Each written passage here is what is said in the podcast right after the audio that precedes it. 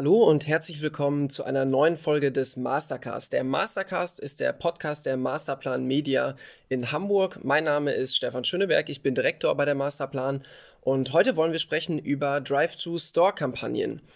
Ähm, die konsequente Verzahnung von digital und offline ist wohl eine der größten Marketing-Herausforderungen in diesen Tagen und betrifft Betreiber von Shop- und Filialnetzen aller Art im Besonderen.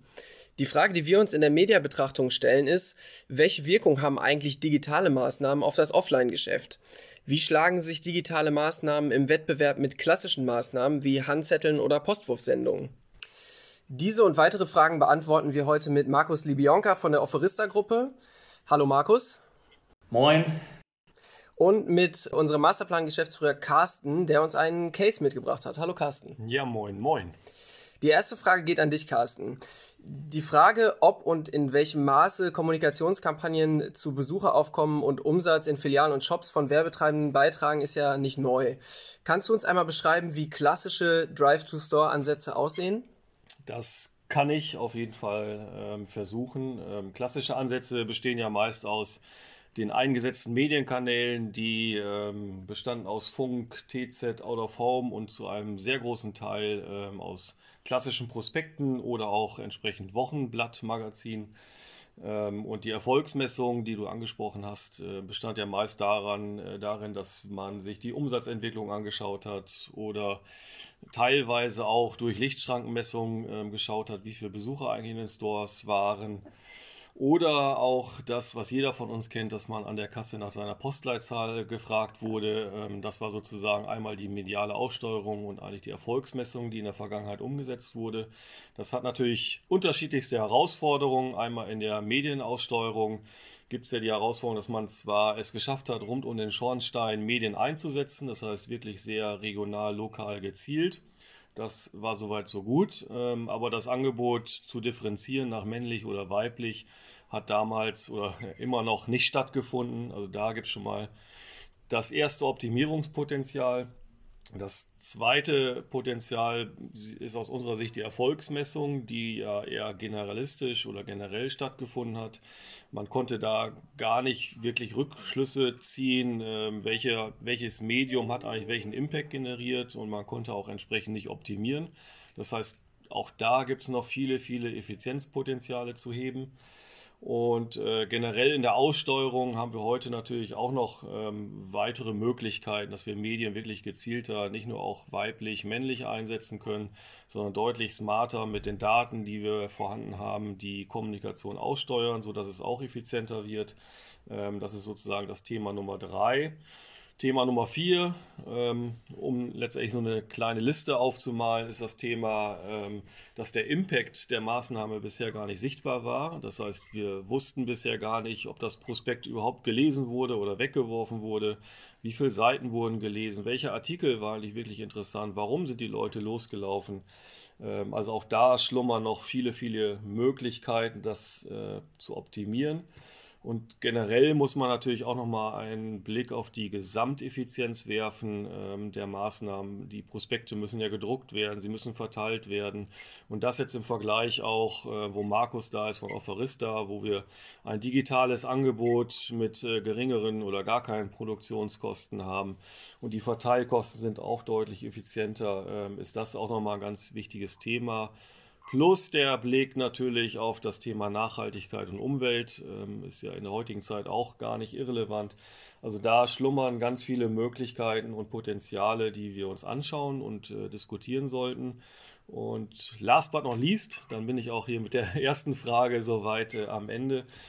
Ähm, sollten wir natürlich auch noch einmal ähm, schauen, also die veränderte Mediennutzung, ob das eigentlich der Sache noch gerecht wird in der heutigen Zeit weil über Nacht werden jetzt nicht neue Zielgruppenpotenziale, speziell die jüngeren Zielgruppen, auf die Idee kommen, morgens zum Briefkasten zu laufen, dann auf einmal doch Prospekte zu lesen und äh, entsprechend zum Store zu laufen, sondern ähm, die haben ja eine ganz andere Mediennutzung. Und der muss man selbstverständlich gerecht werden als Marke und Unternehmen da draußen um jetzt nicht nur immer die alten habitualisierten Nutzer zu sich in den Store zu bekommen, sondern auch mal neue Potenziale erschließen zu können.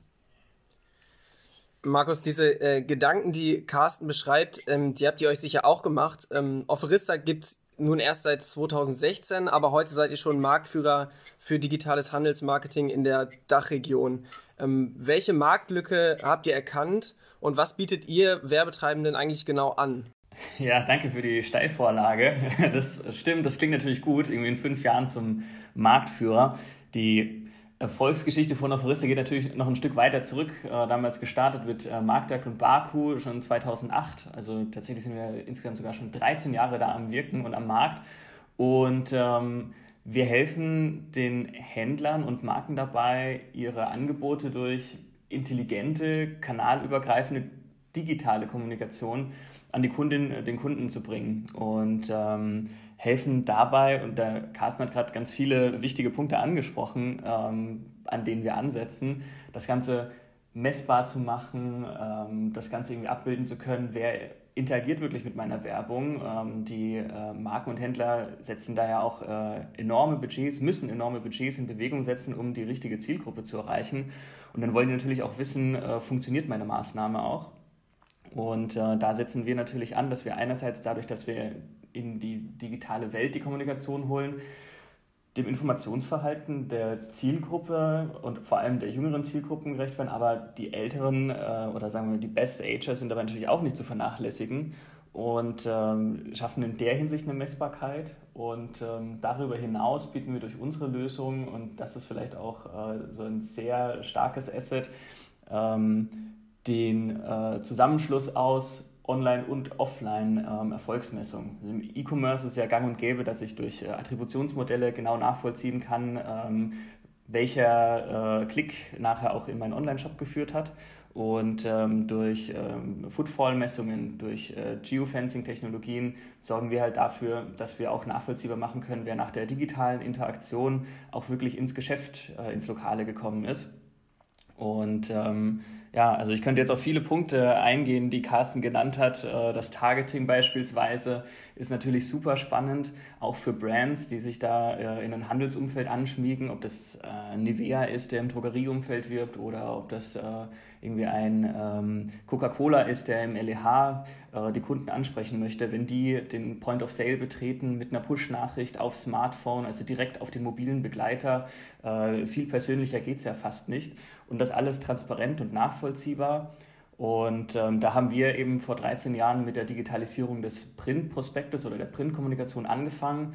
Und heute bieten wir eben ein sehr breites Lösungsspektrum, Cross-Channel-Kampagnen, also intelligente, verknüpfte Kampagnen, äh, um da auch wirklich die performanteste Lösung zu finden und das individuell auf die Ziele äh, unserer Kunden zuzuschneiden, ob das jetzt für Branding, für Abverkauf, für Shopperaktivierung ist.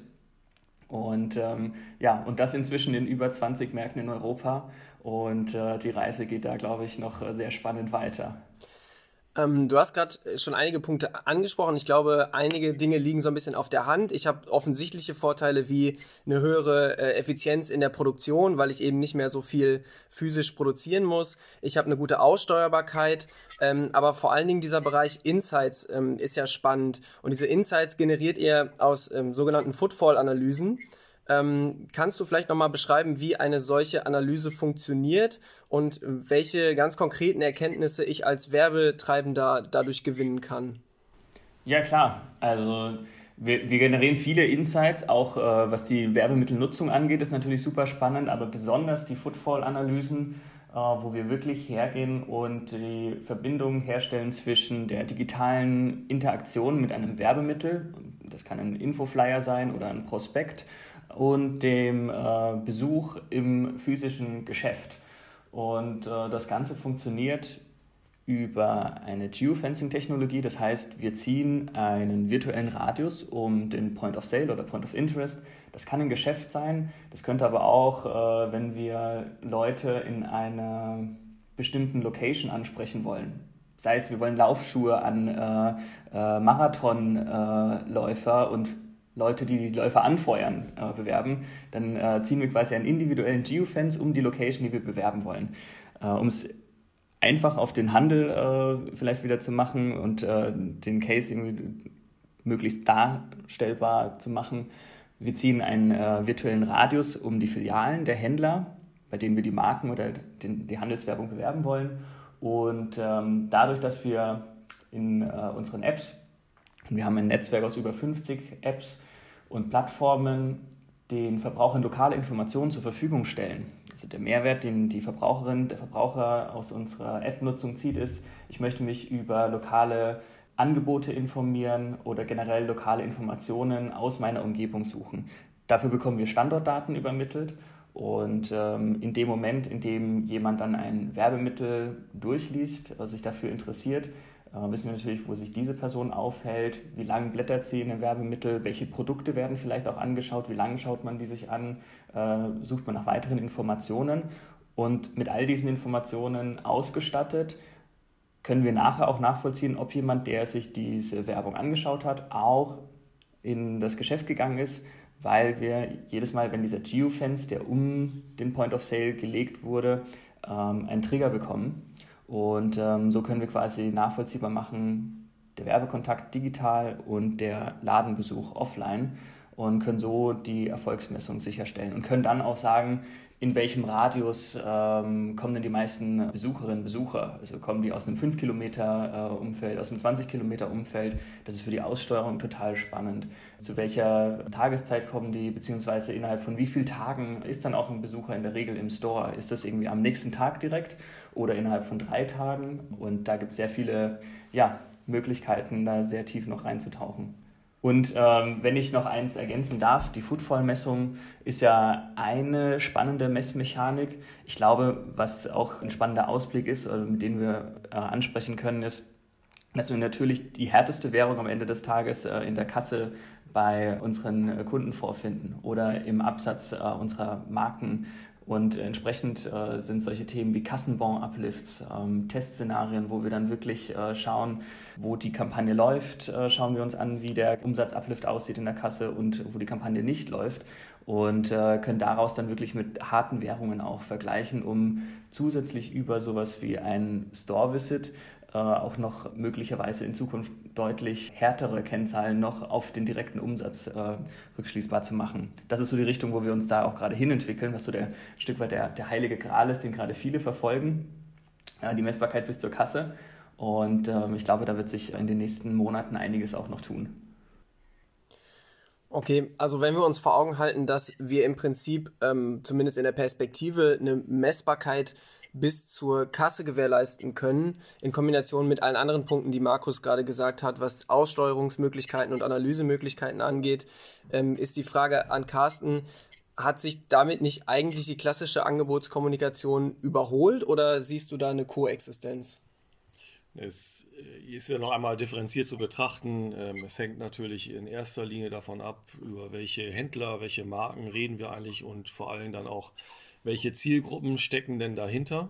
Ähm, das heißt für mich immer noch, dass natürlich die klassische Kommunikation ähm, einen ganz relevanten und wichtigen Anteil weiterhin einnehmen wird bei entsprechenden Produkten, äh, die für klassische Zielgruppen gedacht sind, weil auch die sozusagen die älteren, um das mal so zu formulieren, Zielgruppen werden jetzt nicht auf einmal Apps installieren, ähm, um ihre Mediennutzung zu digitalisieren, sondern die werden wir weiterhin über die klassischen Prospekte ansprechen können. Also das sind die Personen und Zielgruppen, die tatsächlich morgens noch sich freuen, wenn die Wochenblätter äh, in den Briefkästen sind, die neue Angebote durchblättern können um dann zu sehen, ähm, ob sie tatsächlich interessante Angebote für sich finden und in den Laden laufen. Also daher wird das Thema jetzt nicht von 0 auf 100 ähm, die gesamte Kommunikation ablösen. Ähm, das wird ganz bestimmt aber sehr interessant sein, äh, auf digital zu setzen für Marken und Händler, die sich äh, um junge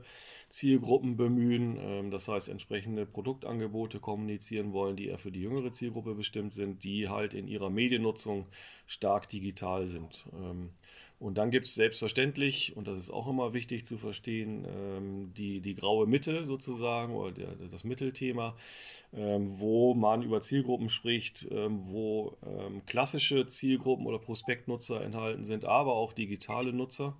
Und da muss man den perfekten Mix einmal austarieren, um beide Zielgruppen idealerweise ansprechen zu können. Ähm, Stichwort perfekter Mix. Ähm, wir haben im vergangenen Jahr gemeinsam mit äh, Offerista einen Case für einen ähm, Modefilialisten ähm, umgesetzt. Bitte beschreib uns doch da einmal die Ausgangssituation. Genau, der Filialist war eigentlich auf, äh, auf demselben Themen unterwegs wie viele Händler da draußen, wie viele Filialisten ähm, im sogenannten oder von uns genannten Effizienzdilemma äh, der Prospekt, äh, der klassischen Prospekte. Ähm, Jahre, Jahrzehnte lang hat man klassische Prospekte, also Haushaltsverteilung vorgenommen, hat sich das ähm, durch entsprechende Umsatzentwicklungsstatistiken angeschaut und selbstverständlich ist ja unser Antrieb, das Ganze immer weiter optimiert. Das führt natürlich dazu, dass ich ähm, immer wieder am unteren Ende Effizienzgrenzen sehe, also ähm, Optimierungspotenziale und äh, dann sage, ja, dann streiche ich doch bitte in diesem Einzugsgebiet diese Postleitzahl aus meinem Verteilerkreis raus. Das läuft dann über mehrere Jahre so bis, und das kann man natürlich ähm, nicht unendlich fortsetzen, bis äh, irgendwann natürlich irgendwie keine Kommunikation mehr stattfindet, weil ich es soweit optimiert habe, dass ich alles rausoptimiert habe. Das heißt, ist ähnlich wie beim Thema Google, um mal so ein bisschen einen Seitensprung zu machen. Äh, man fischt immer im selben Teich und irgendwann hat man sich zu Tode optimiert.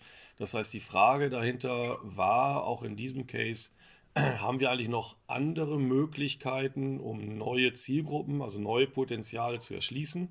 und wann, wenn ja, welche. Und ähm, genau, mit, dem, mit, unserer, mit unserem Kunden haben wir dann entsprechende Mediaszenarien ähm, aufgesetzt, wo neue mediale Touchpoints ähm, integriert wurden. Und auf der einen Seite war es eben genau mit, mit Markus, also Offerista, das Thema digitale Prospekte, um tatsächlich neue Zielgruppen einmal ähm, ansprechen zu können und letztendlich auch bewerten zu können, ob sie ähm, den Media-Mix ähm, unseres Kunden optimal ergänzen können.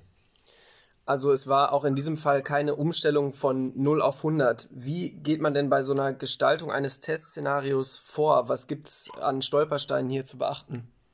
Genau, der wichtigste Stolperstein oder das wichtigste Thema ist eigentlich ähm, das Testszenario optimal aufzusetzen. Das heißt, ich muss eine Test- und eine Kontrollgruppe haben, weil das hatten wir auch bis, bis jetzt schon intensiv diskutiert. Der heilige Gral ist ja letztendlich die Umsatzentwicklung, also das, was an der Kasse passiert. Ähm, das muss man idealerweise so aufsetzen, dass natürlich Test- und Kontrollgruppen sich nicht gegenseitig beeinflussen. Das heißt, wir sollten keine Überschneidung haben in den ähm, Gruppen, die äh, Kommunikation, also wo Kommunikation stattfindet und äh, entsprechend dann die Kontrollgruppe sollte natürlich keine Kommunikation haben. Äh, die Einzugsgebiete dieser Filialen sollten natürlich so weit wie möglich auseinanderliegen, äh, damit es da auch keine Überschneidung gibt. Äh, Feiertage sind natürlich zu berücksichtigen, die lokal unterschiedlich sein können. Der Werbedruck sollte so weit wie möglich austariert werden. Ähm, die Zielgruppen in diesen Einzugskreisen oder Kommunikationskreisen sollten einmal betrachtet werden. Ähm, nicht, dass man in der Testgruppe viele habitualisierte Prospekt, klassische Prospektnutzer hat und in der anderen Gruppe sehr digitale Nutzer. Ähm, also all das muss austariert werden. Plus letztendlich das ganze Thema Timing ähm, sollte halt auch ähm, optimal aufgesetzt werden, damit der Test auch wirklich äh, ein, ein wirklich aussagekräftiger Test wird. Das klingt erstmal nach viel Arbeit, ähm, aber uns interessieren natürlich auch die Ergebnisse. Ähm, welche Kennzahlen ähm, haben wir so in den Fokus der Betrachtung gerückt? Ähm, welche Resultate wurden erzielt? Und wir hatten das Thema Insights vorhin. Ähm, welche Erkenntnisse wurden auch gewonnen? Genau, in diesem Case haben wir ähm, natürlich den, den Kern-KPI ähm, genutzt, um das ganze Thema zu bewerten. Und das war die Umsatzentwicklung in den Stores. Da ähm, hatten wir tatsächlich so ein bisschen das Pech, ähm, dass wir in der Corona-Zeit diesen Test durchgeführt hatten. Ähm, aber, und das ist wieder dann letztendlich für das Testdesign okay, weil das betrifft alle Filialen, die wir ähm, gemessen haben, also sowohl die Test- als auch die Kontrollgruppe. Und wir haben da gesehen, dass wir in der Testgruppe einen geringeren Downlift hatten als in der Kontrollgruppe. Das heißt, wir konnten da die Umsatzergebnisse deutlich besser halten bzw. Ähm, optimieren. Das war ein sehr gutes Ergebnis, was uns zumindest den Weg weist, dass wir auf dem richtigen Weg sind. Überraschend ehrlicherweise für jetzt nicht zwingend für uns, aber für den Kunden, der ja stark im klassischen Bereich unterwegs war, waren die gesamten anderen KPIs. Ähm, sei es, er konnte jetzt tatsächlich durch den Test sehen, wie viel Personen, wie viele Menschen beschäftigen sich eigentlich mit dem Prospekt und äh, mit welchen Artikeln in diesem Prospekt, wie lange bleiben sie eigentlich da in dem Prospekt. Ähm, also all diese medialen KPIs, die jetzt auf einmal sichtbar wurden durch die digitale Nutzung von Prospekten, waren ähm, sehr, ja, sehr, sehr interessant für den Kunden, weil entsprechend auch Optimierungen vorgenommen werden konnten. Ähm, plus letztendlich, und das haben wir dann auch mit Offerista umgesetzt, das ganze Thema Offline-Tracking. Das heißt, wir konnten ja auch sehen, wer hat tatsächlich einen Prospekt gelesen und wer war nachher in der Filiale. Und da haben wir, ja, ich würde fast gar nicht übertreiben, sensationelle Ergebnisse gesehen. Ähm, also die Ergebnisse waren sehr signifikant, dass wir mit den digitalen Prospekten sehr, sehr viele Leute in die Filialen schicken konnten.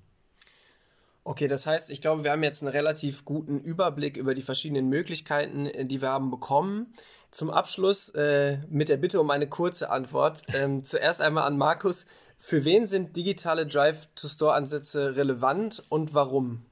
Die Frage ist vielleicht andersrum, für wen nicht? Um es äh, vielleicht konkreter zu machen, jeder, der an einem Point of Sale mit dem stationären Geschäft arbeitet, um seine Produkte zu verkaufen oder seine Dienstleistungen ähm, an die Frau, an den Mann zu bringen.